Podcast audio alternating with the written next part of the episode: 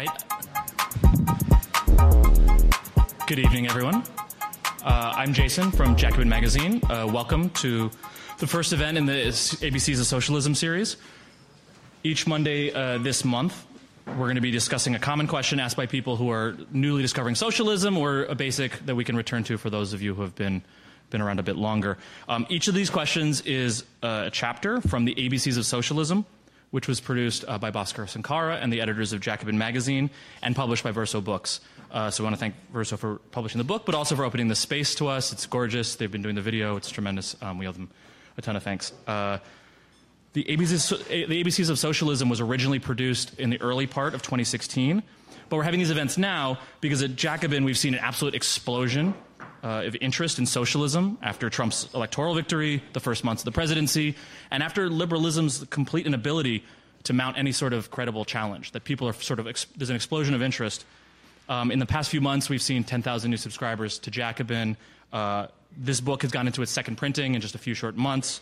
Uh, and then hundreds have been attending different reading groups across the country or events across the country, and that's just one sort of slice uh, uh, of the pie. For all the enthusiasm that's out there, we know that there's actually quite a bit more, that there's other people who are still discovering socialism, coming to socialism. Um, we'll have many more questions, and, and we don't pretend to have the, all of the answers to all of the questions that people are going to be bringing us. But we produce the ABCs of Socialism in the hope that we could produce a tool to help welcome those people with some clear, convincing answers. Uh, so I'm really excited that our first speaker in this series is Vivek Chibber. Uh, Vivek is the author of Postcolonial Theory and the Specter of Capital, which is also published by Verso Books.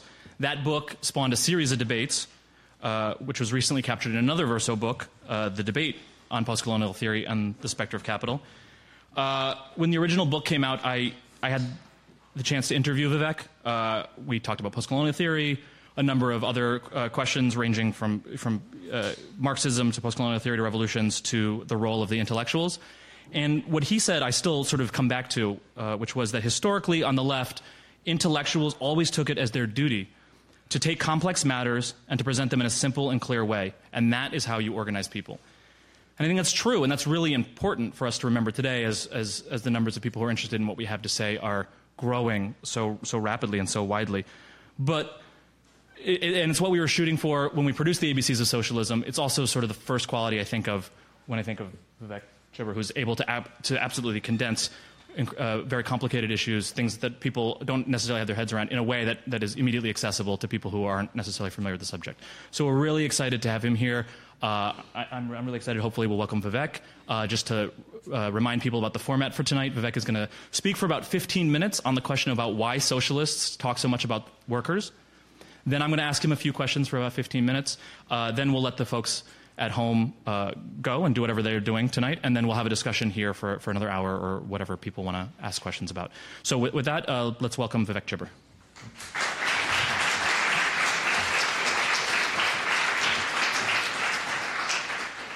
Thank you, Jason. Uh, I've been I lived in this country now for 35 years, and um, it's been mostly a very depressing time except for these last four or five years. And it's been pretty amazing to see in the United States, which I had sort of thought I would not see in my lifetime, something like the emergence of at least the first glimmer of a genuine political culture. I don't think we're there yet. It's going to take a very long time for it to happen. But at least uh, people are coming out and starting to think about uh, the way in which society as a whole works and what kinds of issues it'll take, what kinds of mechanisms and drives it'll take to actually change that society. For uh, it, towards this, I think this series that Jacobin is putting out on socialism, the talks that Jason is organizing, play a very important role. And I'm, I'm amazed to see so many of you out here uh, on, a, on, a, cold night. Uh, all this portends well, I think, for us. Uh, let's see how, how, long it goes on. But as long as the moment is there, I think we should try to do everything we can to deepen it and to take advantage of it.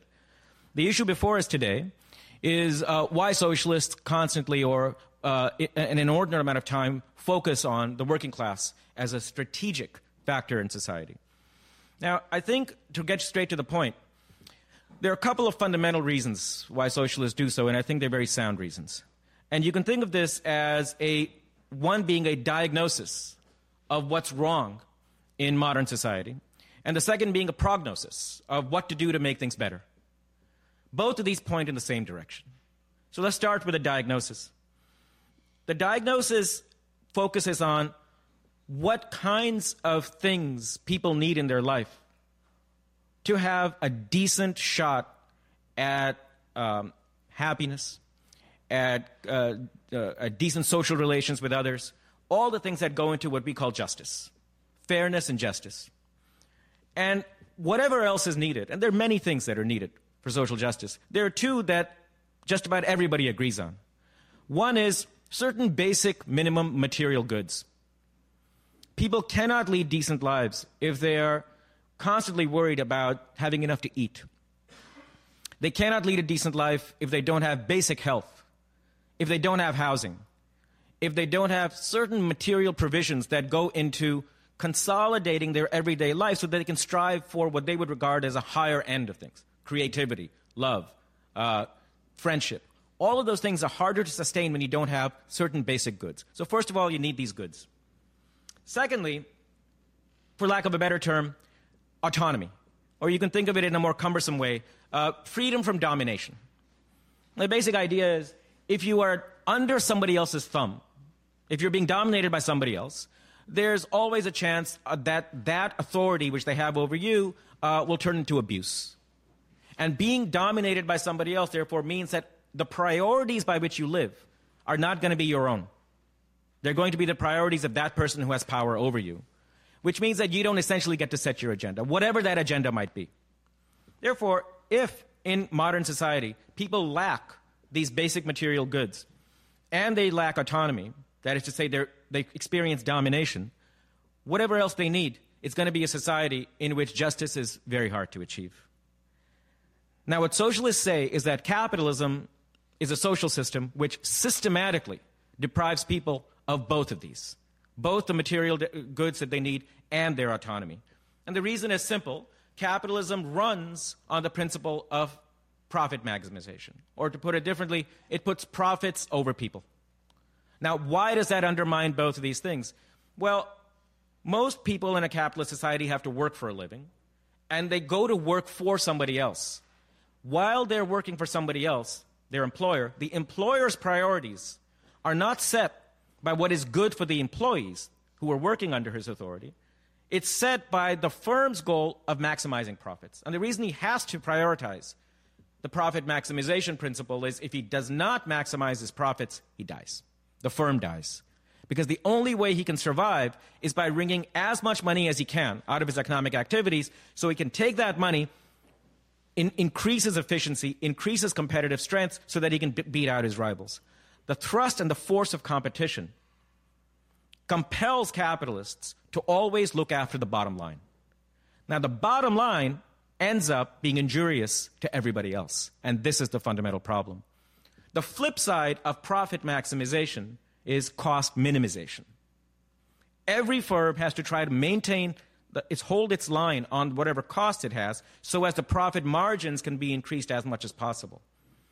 But cost minimization has an immediate impact on workers' lives because what they take as their income, which is their wage, is their employer's cost.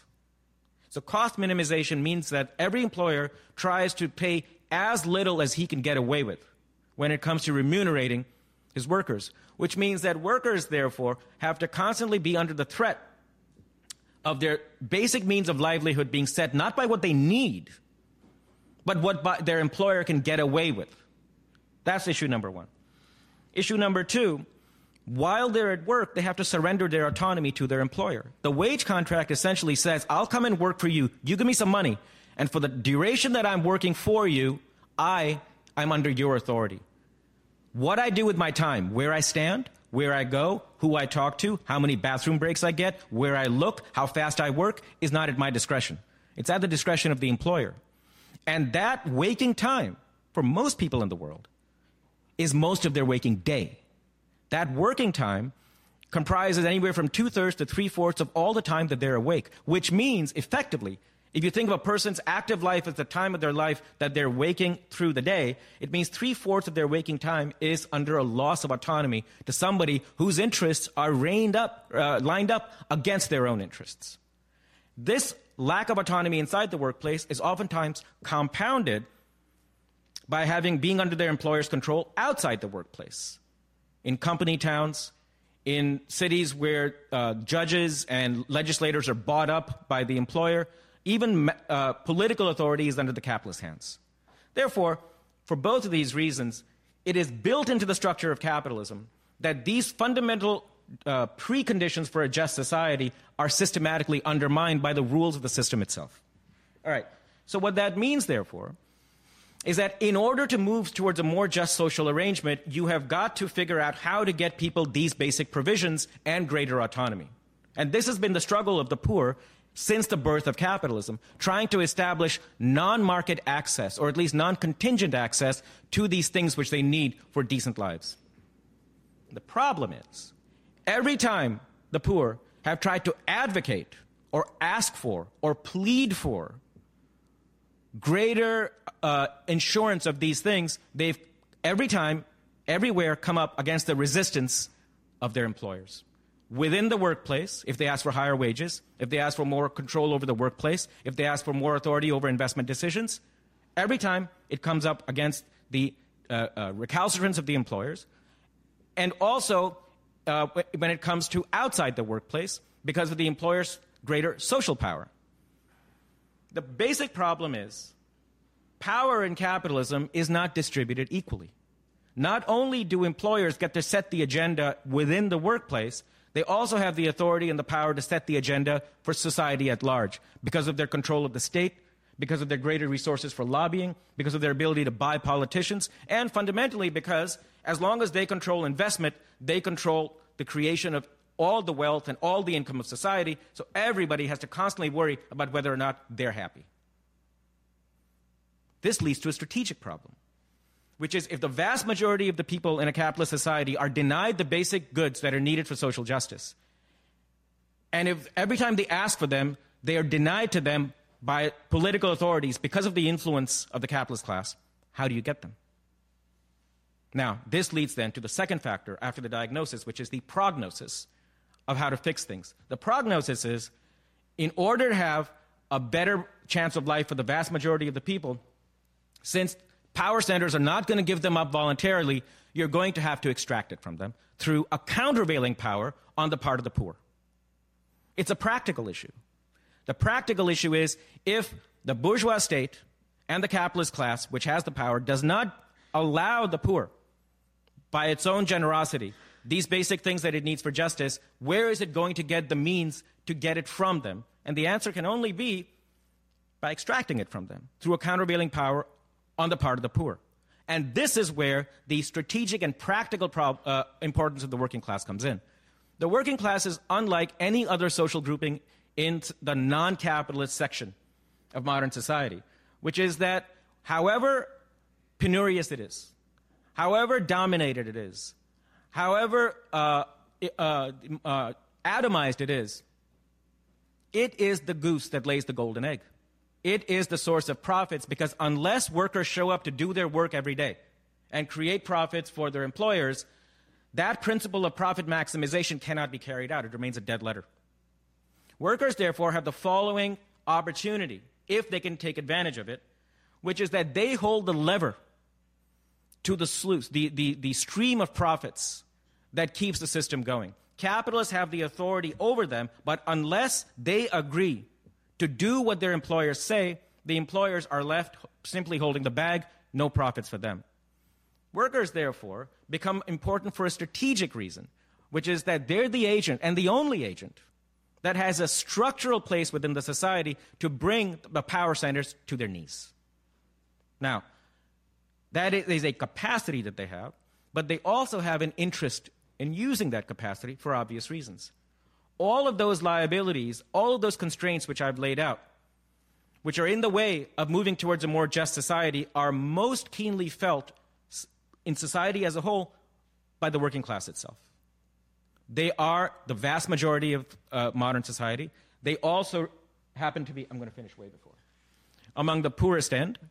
And they are the ones who every day suffer the indignities, the deprivation, the loss of autonomy, the backbreaking work pace, the insecurity and the anxiety of what to do with their lives when they're under somebody else's thumb, they're the ones who suffer this. And hence, they therefore have not only a capacity, but also an interest in coming together, banding together, and struggling f- towards those ends which we think would generate more s- just social uh, arrangements. All right, so for socialists, therefore, they learn through hard experience that if you want to have a better society, you're going to have to aggregate power in some way. And this is, even today, the power center of society.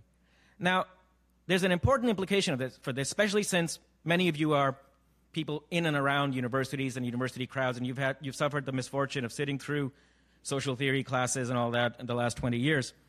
Uh, among progressives and in the radical left, the key category in the last 25 years has been the margins, marginality embracing the margins, advocating for the margins, being the margins, loving the margins. If it's marginal, it's good. Not that there's anything wrong with the margins. But understand this the reason the working class is important is because it's not marginal. And you're going to have to get over your love of the margins if you want to do effective politics. This doesn't mean that you consign minority groups, other social oppressed groups to insignificance. Quite the contrary anybody fighting for a just society has to take every form of marginalization and oppression as being incredibly important. But understand that politics is not just about moral advocacy, it is also about the practicalities of achieving power against the power centers in an unjust world. The thing about the working class, what makes it important, is that it is central. It is the central social category and social group within capitalism, of course, second only to capital. Which means, therefore, that the reason you go after it is because of its centrality to the system, not because of its marginality. And that means that the tenor of political debates has to change. Quite often, you walk into a meeting today, and the discussion will be about whether or not this group is fighting for the margins, is looking for the margins, is bringing the margins in. That's great. If it's a code word for saying we have to make sure every indignity, every injustice is something that we're concerned with. But understand that you also have to ask who are the central and the key players in this society that can bring the kind of changes we need. And therefore, not just in our politics, but in our understanding of the system, we have to mm, move beyond the obsessions with margins. And we have to start thinking about the nucleus, the core, and the foundation of modern society and building and establishing power within those foundations. Right now, at this moment, the left is the weakest it has been since its birth on this issue. And one reason it's embraced the margins is that that's the space that it inhabits. But the fact that you've been pushed into the margins doesn't mean you should embrace it. The agenda for the left for the foreseeable future is going to be to figure out how to get out of the margins into the nerve centers of capitalism, because that's where the power is. And until you're able to aggregate and use that power towards different ends, you're not going to get the kind of society that most moral people want. That's why socialists focus on the working class, and I think they're right to do so. Thank you.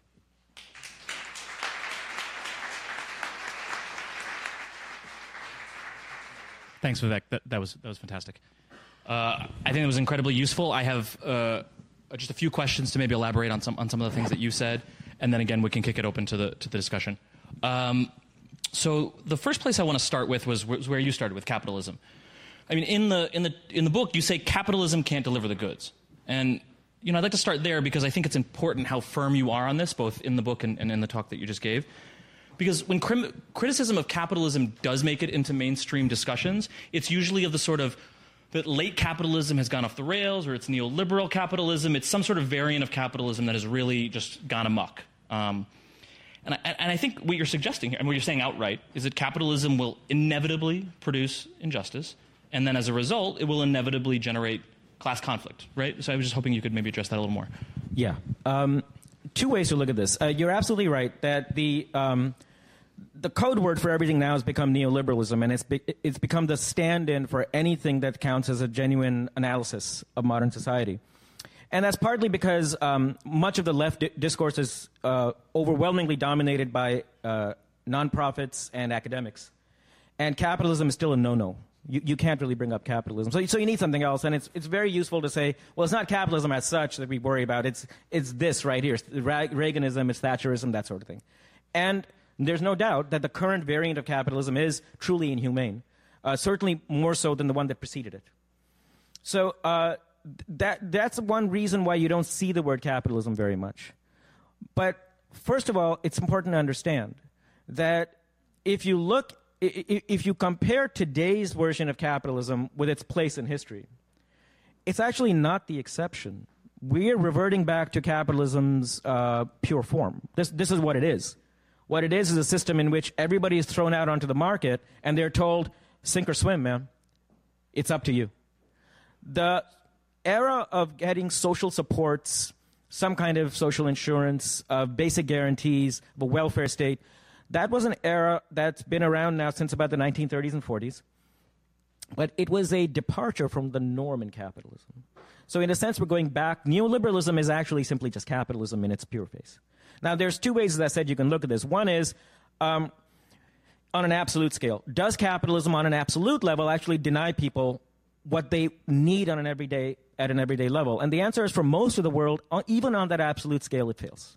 It fails because most of the world now is in a, in a very unalloyed, barbaric form of a market society in India, in China, in Africa, uh, in the Middle East. These are all places in which the vast, vast majority of the people still live barely at a subsistence level. And that's not an accident. That's because of the fact that they have to work for employers that simply don't care what's going on for them.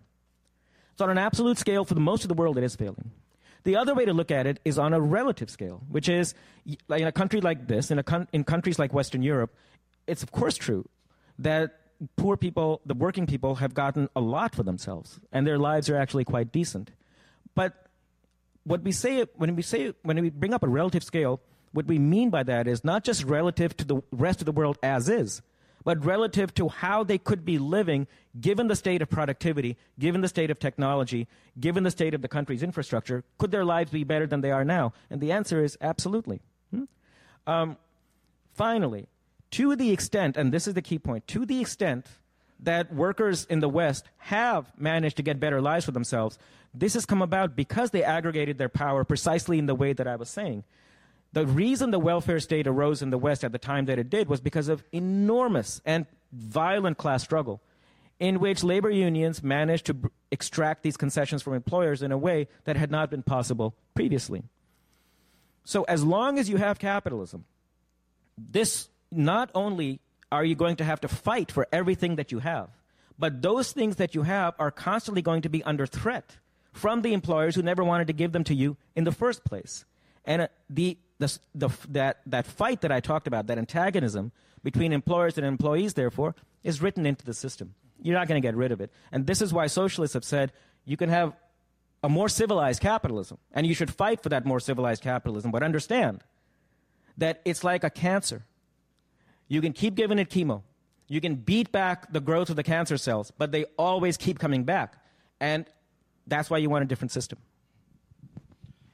So, so the, the, the, main argument of the piece is that workers are the key social agent. These are the, this is the revolutionary agent. Uh, so I guess it's important to actually say what a worker is. And, and what I mean by that is, in the last five years, you talked about this, these enormous uh, explosions of social struggle. So, you know, Occupy Wall Street is where a lot of this started, which was fantastic. It put on the map the sort of idea of 1% versus the 99% which was really useful because all of a sudden you have millions of people talking about just vast gulf of you know the huge inequality in the society on every level.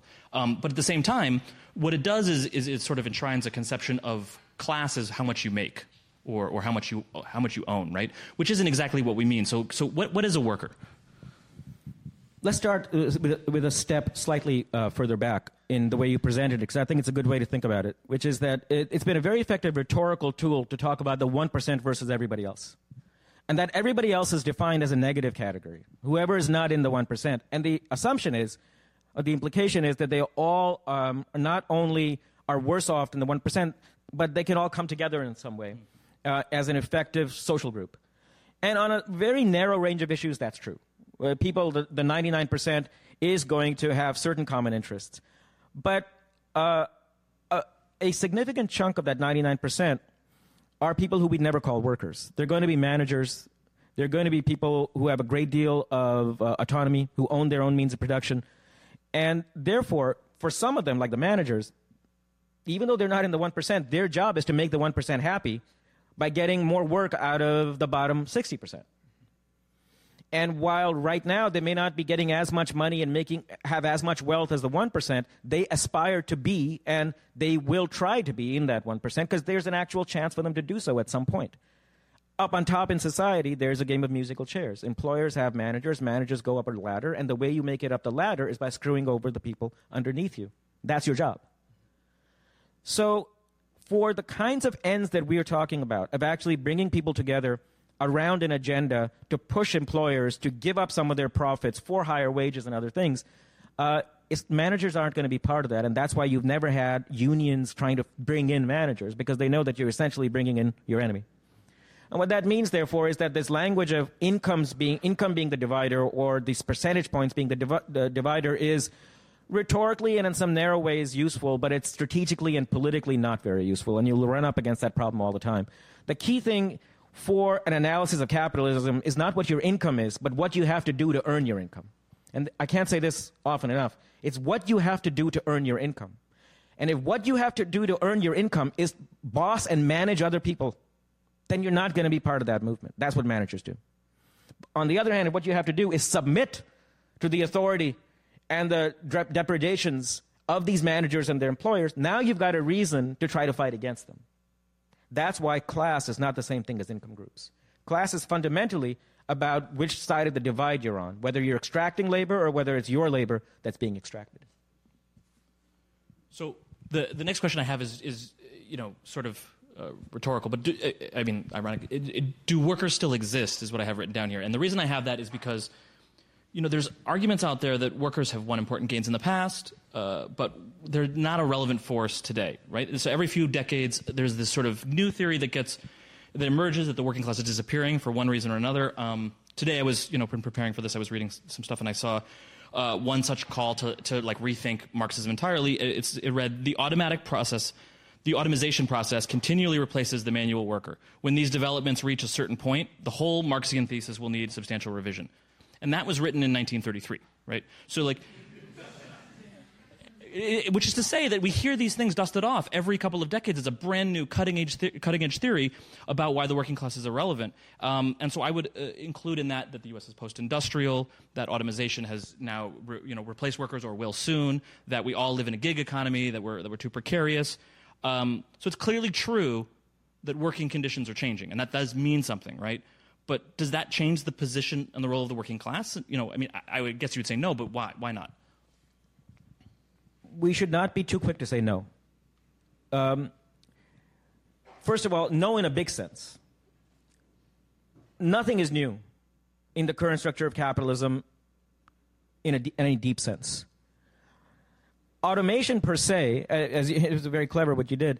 Um, this view that automation is eventually going to end in everybody being out of work and robots running everything, mm, it, it, it, it is not true and it can't be true. And there are a couple of reasons for that.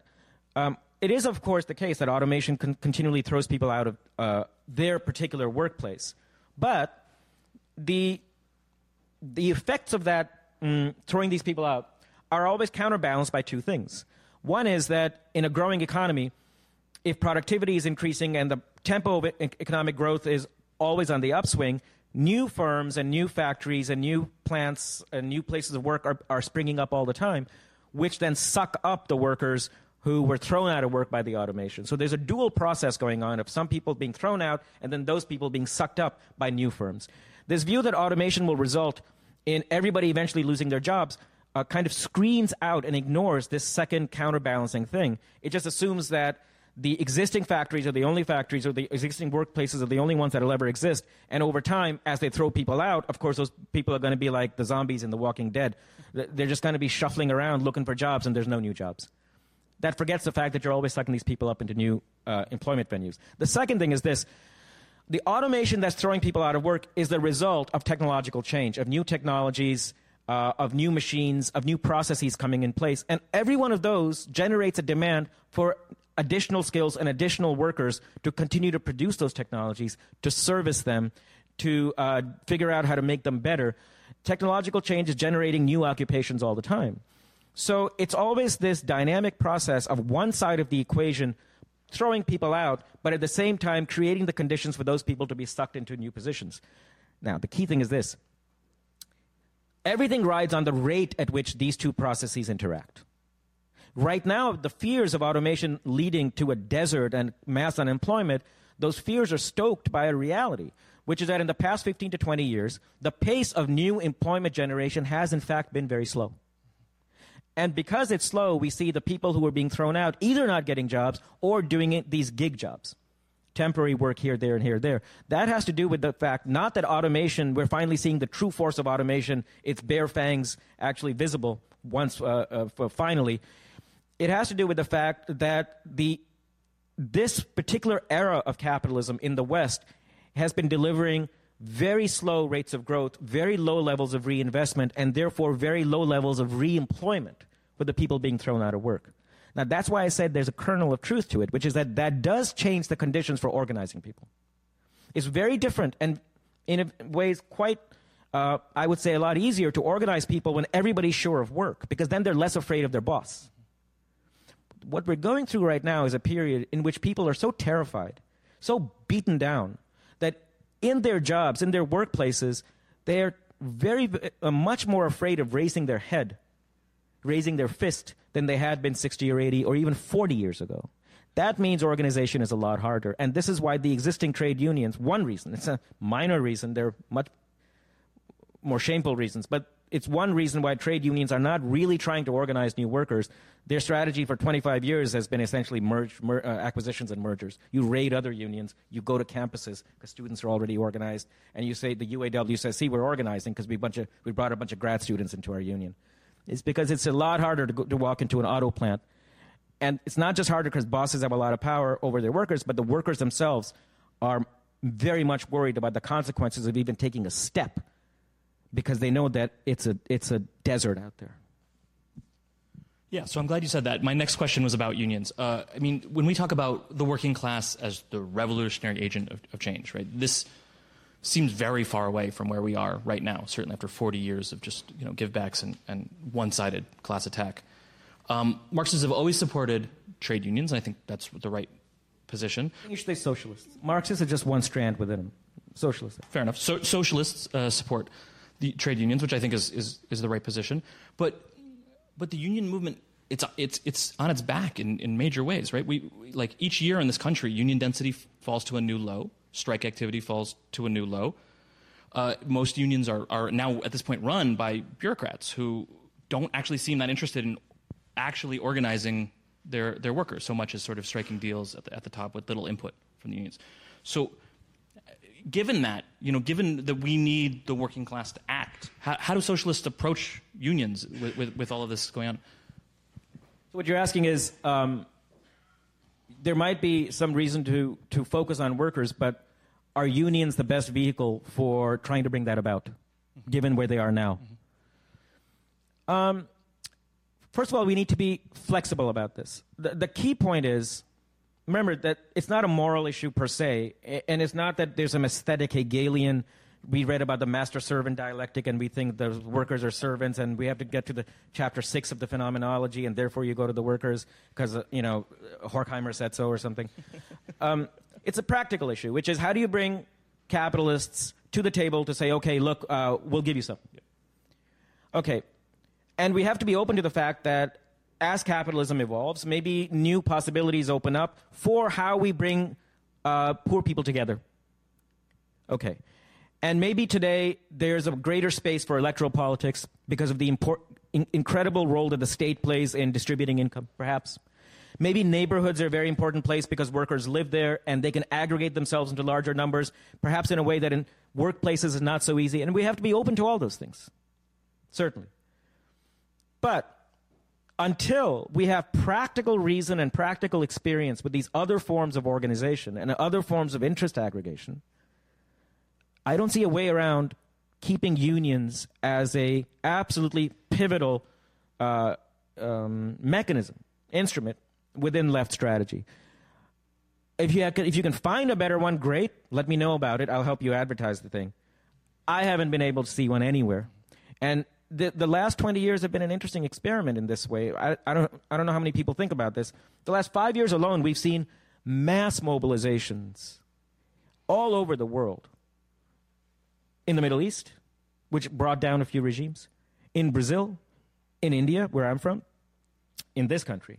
And what all of them have in common is that while labor has played varying degrees of role, organized labor in all of them, it hasn't really been at the core of any of them. The second thing they have in common is they've all met with defeat. They all had lots of people come out into the streets, and while they were in the streets, they made a great spectacle, but they didn't have a lot to show for it at the end of the day. Occupy is a very good example of that. It was a fantastic movement, and it really was the kind of the trigger that got a lot of the current mobilization going.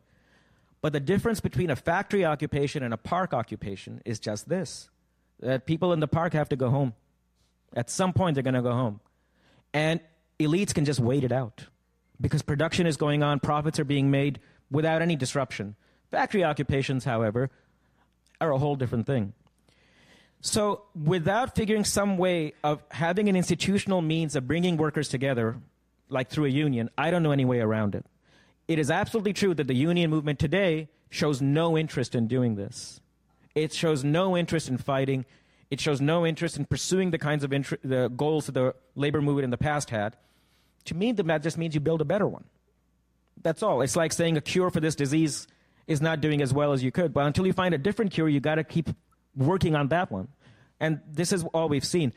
It's harder making this case today in left settings because there are very few workers who come to left settings. So it's harder to make the case that, the, not forget unions, that even that workers are important because a lot of people who are on the left are students and academics and, you know, they want to talk about exotic things.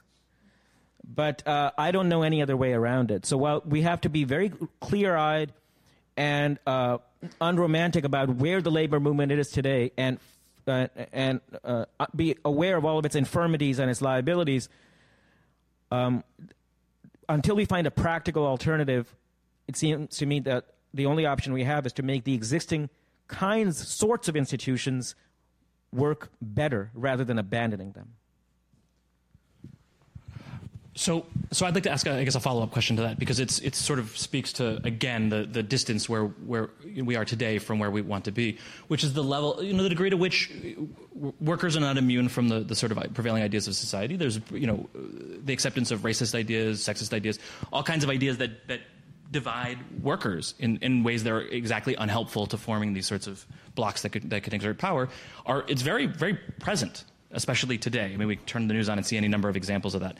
And, and unions in particular, and this is a vehicle that could be fighting against that, it sometimes is, but it's also increasingly not. Or you have some right wing unions, the building trades, et cetera, that are actually taking on Trump's nationalism because they think it can save them a few uh, jobs in the short term. So we need to figure out how to overcome this. There's a, you know, there's this sort of structural difficulty here. What, what, how do we how do we start getting a little closer to where we need to be? There's two difficulties. The fundamental, okay, let me say this first. The history of the union movement is not a linear one. The history of the union movement, not just here but everywhere, has been a, a kind of an internal conflict over what the shape and the goals of those unions are going to be. There's always been a revanchist kind of conservative wing which has tried to narrow down the range of issues they take up simply build on the strength of the most um, skilled, the most privileged, and thereby sometimes the most conservative workers, and uh, aggregate power by uh, um, uh, monopolizing scarce resources and keeping other workers out. And that is, in many ways, to what we've returned today. But even in this country and elsewhere, there's actually a very long and very noble tradition of trade unionists fighting for a wider uh, and more encompassing vision of what the labor movement is. In the United States, in the 1920s, 30s, and 40s, communists, socialists, few anarchists uh, fought for that vision, and, and they had enormous success for it.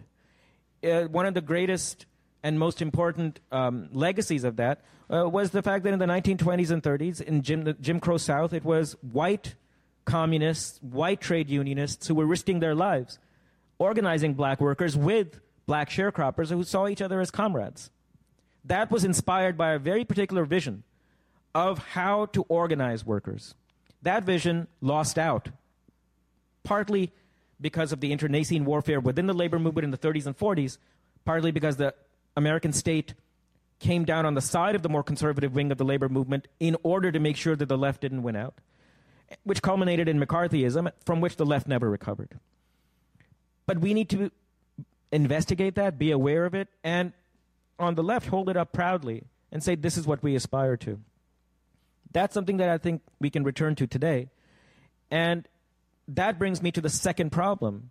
The second problem is this there's nothing automatic in the labor movement that'll push it towards a more encompassing vision of how to organize. There's nothing automatic about that. And in fact, there's many reasons why it's rational for workers to take the short term, the more conservative route, focus on their race, focus on their ethnicity, keep the women out, because it's easier.